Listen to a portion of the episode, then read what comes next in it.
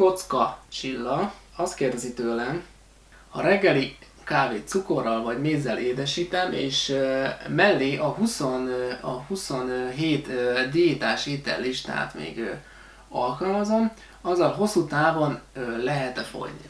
Most először is el kell mondanom azt, hogy a 27 diétás étellistát, aki esetleg nem ismeri, azt, azt a honlapomon lehet letölteni ingyenesen, úgyhogy hogyha számodra ez még ismeretlen, akkor mindenképpen ajánlom, hogy töltsd le. Ez egy 38 oldalas anyag.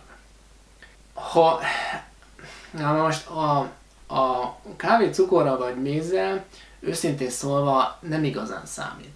Tehát a kávéban lévő cukor vagy méz mennyisége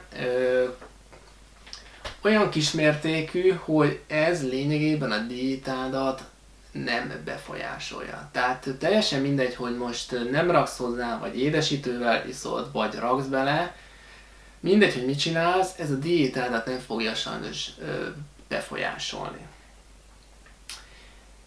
Emellett a 27 diétes ételistát, ami, a, ami neked megvan, az azért jó, mert olyan ételeket tartalmaz, amit lényegében diét alatt bármikor lehetne enni. Tehát ez ezért ö, célszerű, hogyha ezt betartod és, és, ö, és megpróbálsz azt szerint ö, étkezni, akkor tudsz vele mindenféleképpen fogyni. Az, hogy hosszú távon ez számodra mennyire lesz ö, tartós, tehát hogy ö, le tudod-e vele adni lényegében az összes kilódat, én erre azt mondanám, hogy szerintem, szerintem nem fog sikerülni, mert ennek, a, ennek az étellistának nem az a célja, hogy, hogy minden kilódat le tud vele adni, hanem az a célja, hogy az étkezéseidet olyan szinten alakítsd át, ami a diétát automatikusan is támogatja.